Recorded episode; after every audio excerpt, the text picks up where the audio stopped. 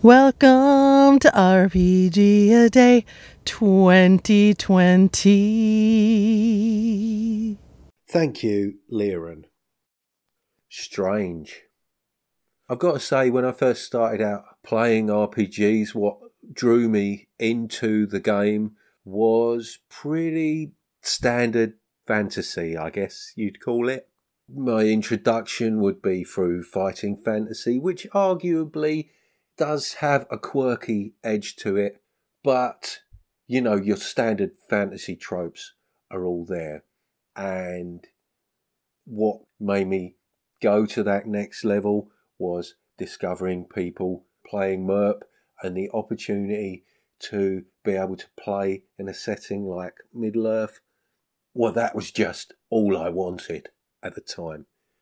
Although the guy was running the MERP game also had uh, a variety of other games, one of which was Call of Cthulhu, and um, I was instantly drawn to that. I don't think I knew much about Lovecraft before encountering the game, and I think I only played in maybe a couple of sessions of it. Instantly kind of seduced by that unsettling eldritch strangeness. My tastes now, I think I do favour playing in more otherworldly settings, I guess. Whether that's unsettling, reality bending, madness inducing stuff, or whether it's kind of gonzo, everything but the kitchen sink style, or maybe more dreamlike, fantastical worlds are certainly interested by things that have a surrealist edge to them. Nightmare futures, or perhaps more low fantasy things too, where the um, more regular world is being encroached on by some other worldly strangeness that's beginning to infect reality. Strangeness comes in many varieties, and I want to taste those flavours.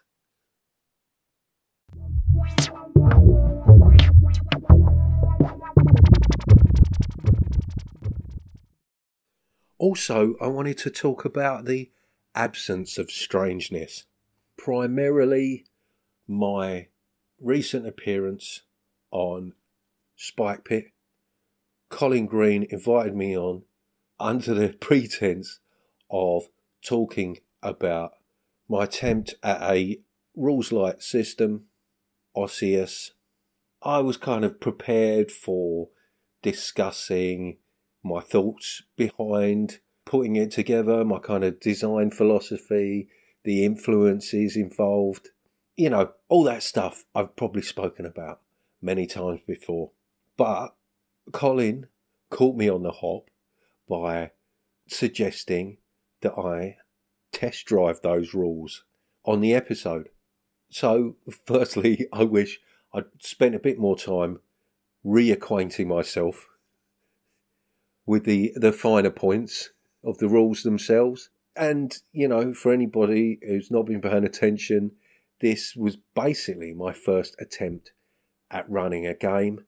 And also, you know, I'd never really improvised anything. And I feel that what I came up with there was decidedly mundane. Uh, right at the beginning, Colin suggested his character was something of an urchin, which immediately put me in a kind of Dickensian mindset. But as Colin continued talking, he was dropping in references to Brazil, one of my favourite movies, and certainly a strange one. Um, but because I was still kind of thinking Dickensian, I didn't pick up on those things he was feeding me as a result, when I was describing things, I was picturing something quite Victorian when I should have been picturing something a bit more dystopian. So, kind of, I was, you know, I was a little underwhelmed by my improvisational skills there. And as a lover of strangeness and weirdness, I came up with something pretty prosaic. And uh, yeah, I wish I'd picked up on the slightly more left field cues that Colin was feeding me. But I am no less grateful for that opportunity and Colin giving me that platform and allowing me to get a taste of what it is to run a game. So thank you for that, Colin. Hold up. Well, no sooner had I recorded that than I received this message. Hey Spencer, Minion slash Rob here. Um, just listen to Lever.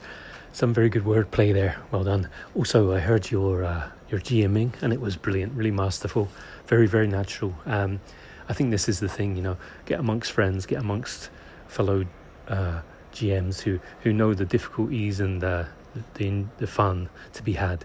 Uh, it'll be really easy. You'll really enjoy it. It sounded wonderful anyway. Um, what was I going to say? Oh yeah, um, Griff's style of play. Yeah, I've I've totally gone into this now, uh, fully fully into that. I really really enjoy it. Um, but it's not for everybody, is it? Uh, but yeah, I, I, find it helps to engage me, engage certain people, and I think it's uh, in its way, it's it can be immersive. So uh, that's why I'm pulling that recently. Anyway, take care. Hope to hear more from you soon. That was Menion, aka Rob, from Confessions of a Wee Timorous Beastie. And uh, thank you, thank you very much for that wonderful message. Um, I guess uh, maybe I'm not as bad a GM as I thought. I'm just a bad judge of what a good GM is. but thank you very much for that. I really, really appreciate that. Cheers.